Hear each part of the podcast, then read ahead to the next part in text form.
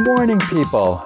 This is your cosmic curator, Tom Yaroschuk, with a download on what's up in the zodiac for the penultimate day of the month, April 29th. Can you believe April's over? Oh my goodness. Well, folks, when a planet rises on the horizon, it's said to be very strong. It has added strength because of its angular position to the Earth. In this case, it's a direct hit from the Venus planet, the love planet. No need to wonder where the love is. It's right here, right now. Yep, the morning begins with Venus rising, the planet of love, romance, and art. And Venus is in the fixed earth sign of Taurus. Venus is exalted in Taurus.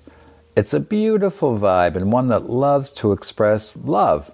So there will be lots of hugs this morning and probably an urge to stay in bed a little longer. Wink, wink. It's the kind of morning when you enjoy your favorite breakfast and listen to music that means something to you in the amber of memory and feel the comfort of your partner, pets, and home. Poets will write, painters will paint, and gardeners will be out there singing away as they pull weeds and mulch flower beds. Amen to that. Meanwhile, Aries, the cardinal fire sign, is packed with planets. Uranus, the disruptor of the zodiac, ever explosive and always doing uh, the unexpected, is at 21 degrees.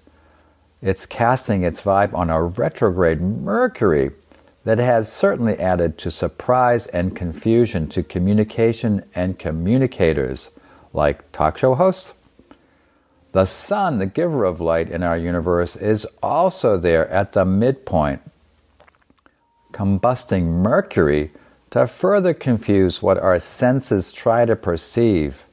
And then the shadow planet Rahu, with an appetite that's never satisfied, amplifying the illusions of the material plane and ruthlessly doing anything to pursue it, is also there. Oh, yeah, and Jupiter just entered the fray. Jupiter is at the earliest degrees of Aries. All that means that the energy of Aries, the maker of war, the get it done, self directed, go it alone, me first, is not operating, operating in a normal way. It's like you're trying to get somewhere and all this weird stuff gets in the way. Instead of landing in Indianapolis, you're in India. Like, how'd that happen? and it all turns out for the best in an unexpected and wild ride. Now, speaking of Jupiter, the planet known as the bestower of blessings, good luck, optimism, and opportunity, is now at work in a new sign. It has moved from dreamy Pisces to action oriented Aries, the cardinal fire sign.